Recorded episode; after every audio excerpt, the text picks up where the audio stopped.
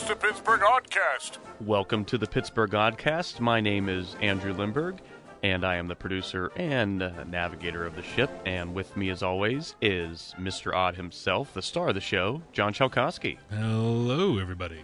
This episode is going to take you on a journey which you might not have even thought that you wanted to go down. and uh, I'll explain this a little better um, by asking you, Andrew, a simple question. Who were the first people to fly an airplane? The Wright brothers. Well, what if I told you that you might be wrong and that not only wasn't wasn't the Wright brothers, but it was an event uh, that happened right here in Pittsburgh, PA. I would be gobsmacked. Prepare to be gobsmacked. I came across something. So let me go back a little bit here. Uh, this is maybe about three years ago now. I'm regularly looking for interesting things in the old newspapers. I come across a newspaper about a man who was trying to invent a perpetual motion machine. Okay, so if you don't know what that is, that's a, uh, a machine that you could turn on once and walk away, and it would run forever. Uh, people have been searching for a way to do this since the beginning of time. Um, Westinghouse even looked into try to create his own perpetual motion machine. Um, so this is another random article I found about one, once again another guy trying to come up with a perpetual motion machine. And next to this article, I see this. This is from 1899. Uh, a Pittsburgh airship. Gustav Whitehead of Oakland has completed a model. Gustav Whitehead of 7 Bates Street, Oakland, has completed a model of an airship which is claimed to demonstrate the practicability of aerial navigation. Mr. Whitehead's model is six feet long and, according to scientists, is a wonder of mechanical construction. Its exterior resembles the most primitive types of flying machine, in that is a cigar shaped body in which the machinery is placed. The body or hull of the vessel is constructed from aluminum, and the automotive power is furnished by two engines operated by gasoline. I see this in the paper. I'm like, what do they mean? A Pittsburgh airship? Like what? Airplane? Like what? What do they mean? Right? And um, sure enough, um, I started looking for this guy, this Gustav Whitehead. I'm like, well, who's this guy? I mean, what a strange name, right? Whitehead. You know, like what kind of name is this? Who is this guy? He'd be made fun of today. Yeah, you know, what's the first thing you'd think about if I said to somebody, "Hey, uh, what's the first thing that comes to your mind when I say Whitehead?" right? Crazy facial blemish guy. Right, Pimple Man. right. So, uh, turns out, years before the Wright brothers, this man, a steel worker at J and L Steel, uh, engineer to be more specific, uh, would tinker in his garage uh, on Bates Street in Oakland. And uh, what he would tinker with was uh, building light and practical engines that could be used to uh, propel a machine, uh, whether that's on the ground or in the in the sky. And one of the only reasons, the only ways you could try to find out about, you know, how the test the capacity of these engines that he was building were to actually like run them to their full capacity and they would explode. And Pittsburgh police have on record uh, of them going to this guy's house on Bates Street and and you know with noise complaints and and people wanting him to stop. You know these bizarre experiments he's doing in his mad scientist library in the basement, you know, of his house, and uh, he didn't stop. Uh, in fact, he continued to build. He himself goes back uh, a few years before he came to Pittsburgh of being obsessed with the idea of man-made flight, and what it would take to get something that's heavier than air to be up in the sky. I mean, it's been man's, you know, mankind's dream since the beginning. Leonardo da Vinci, you know, coming up with ideas of how to, you know, fly and, uh, you know, to be like the bird. Um, how do you do it? you know, it still amazes me when you see a, uh, you know, giant airliner up in the air. I'm like, how does that thing stay up in the air? Especially when you're in one. yeah. So it's a, uh, it just boggles my mind. It boggles everyone's mind, and especially this Gustav here. And um, the more I start looking into this guy, he came here to Pittsburgh, poor. You know, he he got that job down at J and L, started tinkering in his garage. German immigrant. German immigrant. Um, spoke little English. Uh, Gustav Weisskopf was his actual name. They Americanized it to Whitehead. Oh, good. Yeah. So the uh, he, uh, had a wife and he had a couple kids, and they um, you know, he was busy doing this at night and experimenting on his free time and he would experiment with hand gliders and experiment with other kind of non-engine flying machines. Um, but according to some reports, and uh, the reason why I bring up that newspaper article, and also uh, is the fact that he claimed that in December, or well, also April and May, and also later December of 1899, that he indeed did successfully fly an airplane, something that was heavier than air, with an engine in it, with multiple people inside this machine, here in Pittsburgh. Yeah. Okay, but can that be proven? Well, that's where the story gets strange. And let me explain.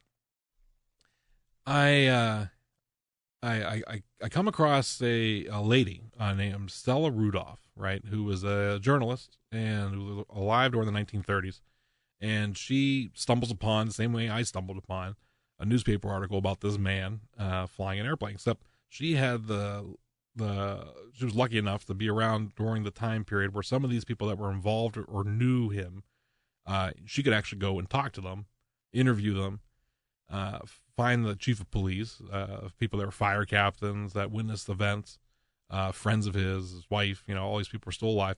And she even brought along uh, paperwork to get a signed, notarized affidavit from these individuals, uh, trying to prove, you know, beyond a reasonable doubt that this man flew an airplane um, here in Pittsburgh. Uh, where it gets strange and odd is when you start reading these eyewitness reports from reputable people. Um, there seems to be something more to the story than what we were told. And uh, let me explain. Here's an actual eyewitness report. A man who claimed to have flown with him here in Pittsburgh. His name was Louis Darvarich, right? And he says, this is a direct quote from his signed, notarized affidavit. In approximately April of May of 1899, I was present and flew with Mr. Whitehead on the occasion when he succeeded in flying his machine, propelled by a steam motor, on a flight of approximately half a mile distance and at a height of about 20 to 25 feet from the ground. This flight occurred in Pittsburgh, and the type of machine used by Mr. Whitehead was called a monoplane. They were unable to rise. We were unable to rise high enough to avoid, though, a three-story building that was in our path. And when the machine fell, I was scalded severely by the steam engine, and from those uh, I've been firing the boiler. I was obliged to spend several weeks in the hospital, and I recall the incident of the flight very clearly. For Mr. Whitehead was not injured, as he has been the front of the part of the machine while steering it. So, what that witness statement says, if we just go by this one guy, okay, that in April, May of 1899, him and Gustav sat in some kind of machine that he built here in Pittsburgh and took off 20 to 25, you know, 20 to 25 feet in the air for a half a mile distance and crashed into a third story apartment, building. How do you convince a guy to do that if you're Gustav? Yeah. Hey, man, you owe me that favor. Yeah.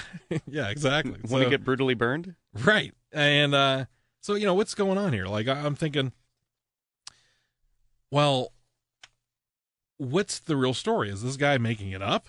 Like why would he make it up? Like why? Like uh that's the one question you always have to ask yourself when it comes to this particular story is why? Um and I'll explain. Here's another eyewitness report. This is by a man named Martin Devine, who was the chief, uh, the fire chief of the fire company that recovered the wrecked airplane and he says that he recalls the late Gustav Whitehead an, on an airplane of his construction, which I helped push on many more than one occasion for multiple demonstrations. This plane was heavy, and I, although I was not present on the occasion of its uh, flight, I did arrive immediately afterwards after it crashed into a brick third story of a brick building, a newly constructed apartment house, which I believe was on the O'Neill estate in Oakland. I recall that someone was hurt and was taken to the hospital, but I don't recall which one. I'm able to identify the inventor as Gustav Whitehead from the picture of the man that miss, was shown to me by Miss Stella Randolph, the lady who was writing this book. And the plane was heated with charcoal, and the place of most of the experiments was in the vicinity of the present McKee Place in Louisa Avenue in Oakland. Uh, Whitehead, who lived on Bates Street, uh, with several with some people named Morrow, was renting a part of their house, I believe, and he and as definitely as I can recall, the plane was also upon wheels. There's a man named Martin Devine, signed on the 15th of August, 1936, notarized. So right away, I'm like, well, what is this about? As far as I know, according to the back of my state quarter, the Wright brothers were the first people to fly. Oh the airplane. 1903. That was in 1903. A Kitty Hawk, you know, North Carolina. It's on the back of every license plate from someone from North Carolina. What's this, 1899? What, what's this? You know, I was like, how come I didn't hear about this? And the more you looked into it and the more you start diving into it, the stranger the story became. I came here on KDK and started to, uh, on the morning show one day, just mentioned that story. Uh, you know, I find that newspaper article and I read it on the air. And within a few hours, I get a phone call from the Ministry of the Interior of Germany. And he wants me to join an international team of researchers who are trying to prove beyond a doubt that Gustav Whitehead was the first human being to ever fly in an airplane that was heavier than air and not the right. Here's where it gets weirder. They claim that it happened in Connecticut. And the reason they say this is because later in life, he leaves Pittsburgh eventually, moves to Bridgeport, Connecticut, continues his flying experiments, except this time flies over the Long Island Sound and returns successfully and lands the plane. Witnessed by many people. Connecticut has actually gone so far as within their state legislator legislation made a Gustav Whitehead Day, you know, on their calendar, and also declared Connecticut the birthplace of aviation. Here's where they're all wrong is the fact that nobody was ever able to basically prove one way or another that any of this went down in Pittsburgh because of the lack of recorded records. What I mean by that is imagine yourself this Miss Stella Randolph, this lady who came here to Pittsburgh to um, investigate and try to find some of his friends and people that were involved or saw the witness the, the crash. Uh, how, what kind of trouble you would have to go through in order to track down a newspaper article uh, from 1899 or even 1900 when he was still here in 1900 um, by hand. The only way he could have done it is to go to the Carnegie Library, uh, pull up an old file cabinet filled with microfilm or microfiche, and go, go through page by page by page, reading every single article, um, spending the time to go from January 1st, January 2nd, January 3rd, right? And what year is she doing this? She's doing this in 1936. We're old enough that when we were in high school, we still had to do most of our research the old-fashioned way, and that was difficult enough. And this is Yeah. this is 1998, 1999 area, Right. And she's in the 1930s trying to find this kind of stuff. even more difficult. And, and one of the things that makes you know this show so different uh, than any historical type of show that's ever come before, and I can say that with confidence, is the fact that for the first time in American history, most newspapers are, have been scanned and are available online, searchable by word. So when I got that phone call right from that, that guy in Germany and invited me to join this team of people that were already researching, turns out there was already a researcher here in Pittsburgh that they hired to do exactly that. To go through because believe it or not, there's multiple newspapers that have not been scanned yet. Like the Pittsburgh Commercial Gazette or the Pittsburgh Leader or um, the Pittsburgh Sun Telegraph. You know, all these newspapers have not been scanned online. They're not available online. The only way you're going to be able to find that newspaper is to go down to one of these archives that has it, go page by page and look. And they hired this guy uh, who didn't do anything. He had no social life, I guess, you know, and uh, started January 1st, 1899, and went through every page of the newspaper. It took him months. This other man who was researching things at the Carnegie Library day by day ended up getting about 12 additional articles, okay, that weren't in the digitized newspapers. And then after I spent some more time and kind of honing down my skills to try to find more stuff, uh, we were able to compile a total of 37 newspaper articles, all talking about him flying here in Pittsburgh, that it was off the ground, you know, successful flying an airplane with people in it, except that he crashed. These articles are from 1899. 1899, 1900, and uh, and even farther down the road, like you find ones from 1902 that that are talking about what he's doing in Connecticut too. And you hear in the news, Pittsburgh newspapers, they'll say, "Hey, do you remember when he used to do the experiments here in Pittsburgh?" And he was such a a big uh, thing, you know, a big like oddity here in Pittsburgh that the Pittsburgh Exposition Society, which is kind of like the uh, the David L. Lawrence Convention Center, like one of those types of things that they would do every year. You know, they'd always have inventors or things coming. They offered him the opportunity to actually do a live demonstration, which he did. And it's in the it's in the actual um, brochure, you know, the, the program from the 1899 Pittsburgh Exposition. Also, um, he he not that he wasn't on he wasn't a man like a manned flight, but he showed the fact that it could happen. He brought the actual airplane there. They had it on display. They did put it up in the air, attached by like a hose to kind of keep it afloat. Uh, but they didn't show like anybody on it. So it wasn't like, come watch a man crash into a building. yeah. So I was contacted by a lady who ended up writing a book about this man that is close to uh, 400 pages long, not only here in Pittsburgh, but also uh, in Connecticut and, and other places. Her father, believe it or not, was involved in researching this person, knew that Miss that Stella Randolph, that researcher, and helped compile even more additional records uh, that were coming to light. Now, one of the, the things is that they generally agreed upon that this guy did fly an airplane in Connecticut, but did he fly it in Pittsburgh? It was still kind of up to up to debate.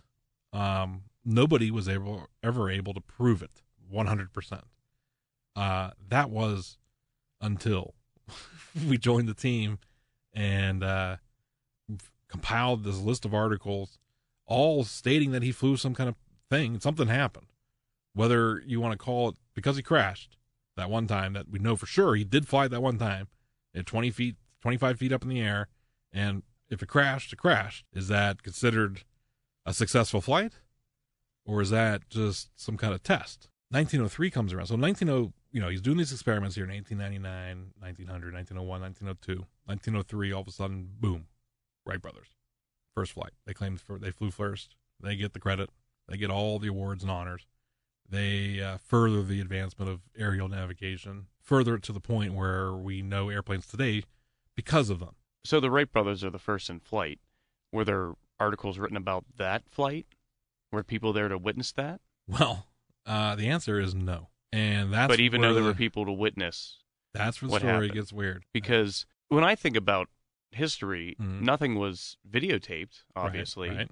So what makes Gustav not relevant and the Wright brothers relevant? money and the fact that they're not German immigrants. That's really what it comes down to. The sad truth of a kind of a anti-immigrant feeling, you know, or sentiment. Not that they were bad people, you know.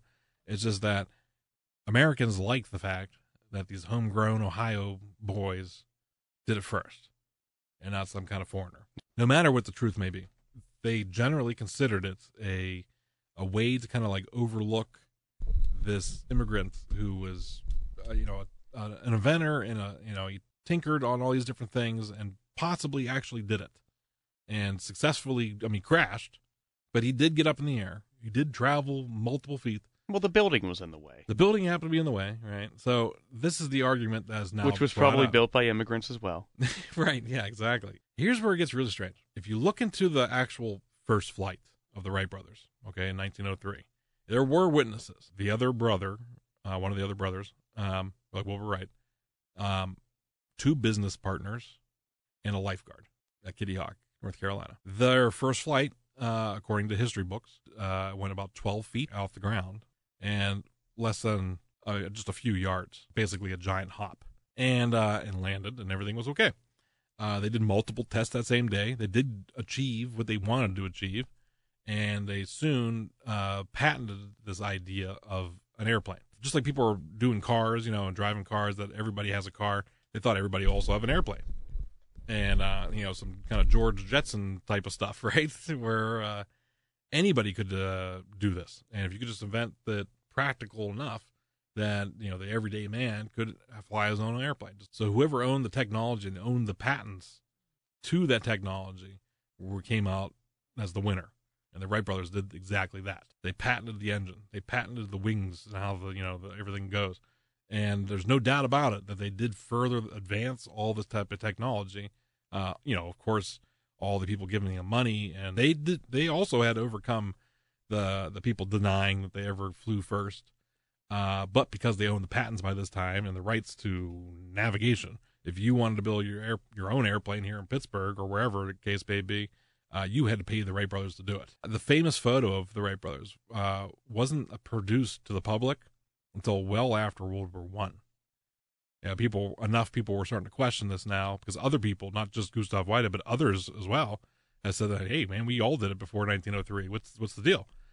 And the guy says like, well, here's a photo of me on this exact date, you know, doing it and and holding up a newspaper. right? Yeah, exactly. That's where it starts getting pretty strange. Is kind of try and track this story, but like, why would they want to do that? And it was money was the main reason. Uh, but why discredit somebody who was trying to achieve the same dream as you and go forward? And uh, it just doesn't make any sense. Money. Yeah, money. It's all about the money, all about the Benjamins, right? So you you get further and further into the story, and you and you start finding um, people trying to debunk this Gustav Whitehead myth. So no sooner did I announce this on the air and got called in part of that international team where we all all contributed research to the Pittsburgh incident here. Uh, but they sent a film crew out and we filmed a documentary about it and and uh, basically that documentary almost beyond a doubt proves that this guy did at least something uh, all before 1903 uh, whether it was here in pittsburgh or here in connecticut uh, doesn't really matter because it's a uh, it's he did something and uh, that was the key. But uh, people have been trying to deny this guy's rightful place in history since the very beginning. And i'll give you a prime example. This is an actual small little letter written by none other than orville wright specifically talking about gustav whitehead. This Oh, was okay. published in the reader's digest in august of 1945 and it says the headline the Mythical Whitehead Flight by Orville Wright. In Reader's Digest, July of 1945, on page 57, under the heading The Man Who Knows Everything, appears an article by Mr. Weisinger, condensed from the Liberty. We were astounded to read therein the following statement. It is during one of the, these programs, radio programs, that Kane presented by Charles Whitehead of Bridgeport, Connecticut, the son of Gustav Whitehead, the first man to fly a heavier than air machine, two years, four months, and three days previous to the Wright fly at Kitty Hawk. Orville Wright goes on to say, This is the second time that Reader's Digest has done this. We don't know why, has placed itself seemingly in the position of wishing to prove that the Wright brothers were not the first to fly. It is not so long ago as The Crow Flies that Reader's Digest published an article by a woman under the head Santos Dumont, Father of Flight. We asked the first man in the world to fly with his brother Wilbur, co invented on the airplane, to give us the facts. That's what the editor's saying about this article. Hmm. And um, by this time, you know, they were considered national heroes. Uh, they had giant monuments built in their name. Well, like I said, they're on the state quarter of, you know, of Ohio, right? They're on the lic- license plates of every North Carolina person. Um, they, you know, there's a Wright State University named after them. There's, you know, it goes on and on and on. These kind of, you know, honors that they were able to secure, and uh, and why on purpose. And, Orville made a, a big deal about really trying to prove Gustav wrong, and saying that there is no evidence, zero evidence, uh, that he did anything other than maybe do a couple hops off the ground and then called it a day. But he never flew a plane ever, not once.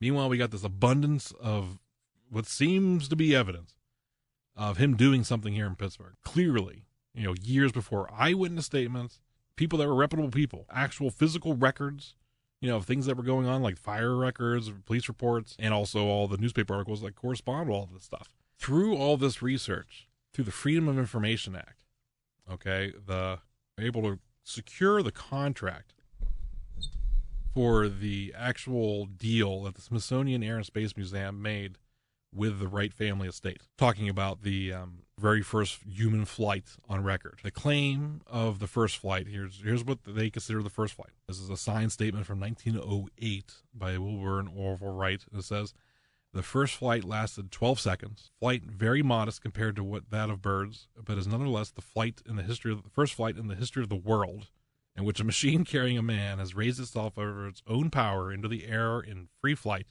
has sailed forward on a level course without any kind of reduction of speed, and finally landed without being wrecked.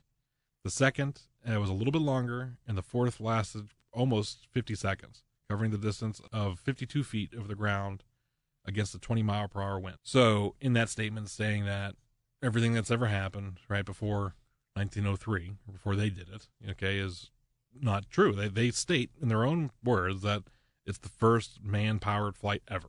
Well, I noticed they put a little caveat in there not crashing. Yes, and here's the next. There's the kicker of the whole story. So you know, all this stuff could be, you know, you could say one thing or another about uh, Gustav Whitehead and whether he did it or not did it. But if he didn't do it, why would you write in a contract, mind you? Okay, so this is by the actual Smithsonian Air and Space Museum, uh, signed with the the Wright family estate. It makes this following statement, and I quote Section D, okay, of the contract for the, now the Smithsonian was struggling to get people to come there okay, during the 1940s. And they wanted to kind of secure certain historical artifacts that they could put permanently on display, like uh, you know Charles Lindbergh's plane and Amelia Earhart's you know stuff attached to her. And they wanted the Wright brothers airplane, the, the you know that first thing.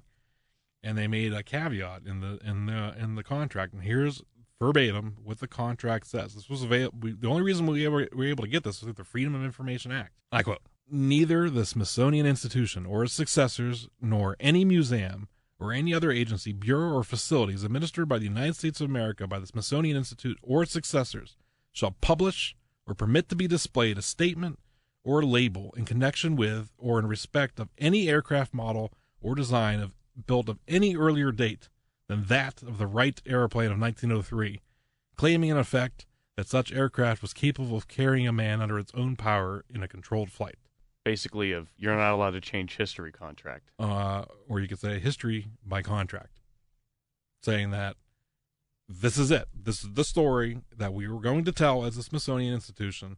And no matter what, the Wright brothers did it. You, anybody comes forward saying it's before 1903, that's just fake. So now Gustav's not the only one. So Gustav might have been one of the first, okay, in 1899. And he's the most important because it happened here in Pittsburgh. That's right. That's right. Pittsburgh first, right? Pittsburgh first. There's other people who have come later on, you know, that said they did it too, including another Pittsburgher, a guy named Samuel Langley, who later became the curator of the Smithsonian Museum. But uh, he did early experiments as well with aviation and and created some aircrafts that could fly, but they couldn't fly with people on them, or they weren't heavier than air. Uh, so it doesn't technically count. And now I didn't know this you know, when I first started researching this guy and this guy's story about Gustav Whitehead, I didn't realize that I would actually be getting a real life conspiracy done by the United States government. But it turns out, at least according to this contract from the Smithsonian, that it's true. And this isn't some sort of like Illuminati Area 51 yeah. thing. This is just a money business thing. Exactly. And it does make you think, well, you know, what else? right? They have contracts for according to this, they definitely have they 100% have one for when it comes to the first flight, and uh, it's gonna be pretty hard to explain yourself out of that. Uh, you know, when uh, there's abundance of evidence. I mean, an abundance. I mean, not only the stuff that I you know I helped track down here in Pittsburgh, that 37 pages of research, but there's 400 other pages of additional research that all show that something happened. It's not that they were wrong. The rights aren't wrong, right? The rights are right, you know, and they uh, they did uh, achieve a lot and a lot of accomplishments, and they're not some kind of fluke or something to be written out of history just because they might not have done it first. Because that's the other question you have to ask yourself: What's more important, who did it first, or who successfully like molded into what it is today. You know, lots of people do things first, but you know, does that matter if you can't like finish it and follow up with it? Um, according to history, it does.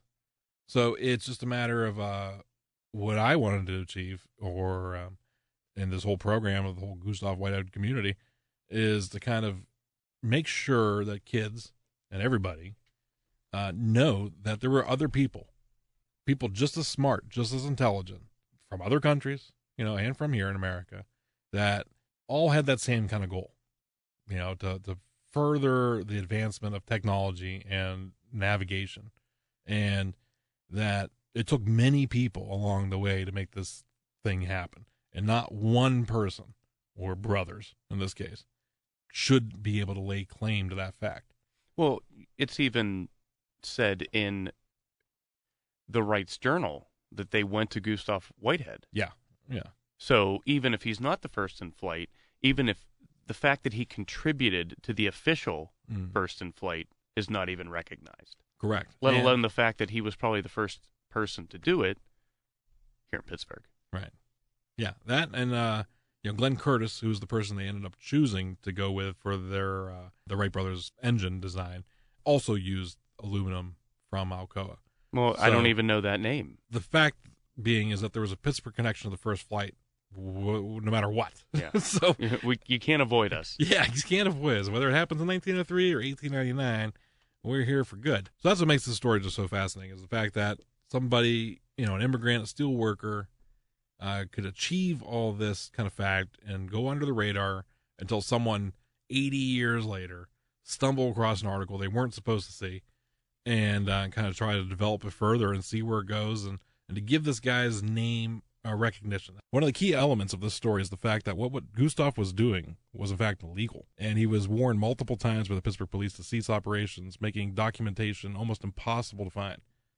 It does not help that in 1899, claiming that you invented a heavier than air machine uh, that works was akin to seeing Bigfoot. Records have been almost impossible to locate until the advancement technology finally caught up with us today, uh, which is why most people have never just heard his name. It's not meant to discredit or say anything wrong about the Wrights, but uh, and, and they did have their own amazing accomplishments. But for your consideration, to be presented for the very important first in aviation history, it should be considered from this moment forward that the first successful manned, powered, heavier than air controlled flight in the history of the world happened right here in Pittsburgh. That's something to uh, ponder and consider, right? Yeah, that's uh that's a game changer. Yeah, uh, I guess so, someone call the textbook factory, right? you know, it's time to uh, rewrite history. Um, so you're gonna find out lots of tales. I mean, you figure we're doing this every week. We're gonna have fifty something shows, so we got a lot in store, a lot and planned, uh, a lot of good stuff. So keep on tuning in, and uh, until next time, that's it for it, Pitt.